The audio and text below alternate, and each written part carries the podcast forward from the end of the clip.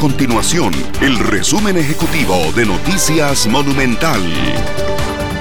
Hola, mi nombre es Fernanda Romero y estas son las informaciones más importantes del día en Noticias Monumental.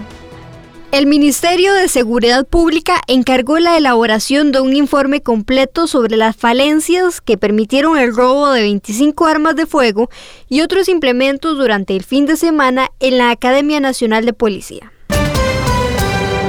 El sindicato de la Asociación Nacional de Empleados Públicos y Privados, ANEP, aseguró que lo ocurrido en la Academia Nacional de Policías, ubicada en Pococí, se veía venir desde hace meses debido a una serie de situaciones a lo interno de la institución.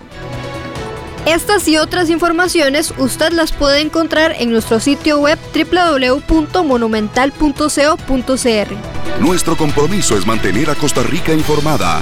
Esto fue el resumen ejecutivo de Noticias Monumental.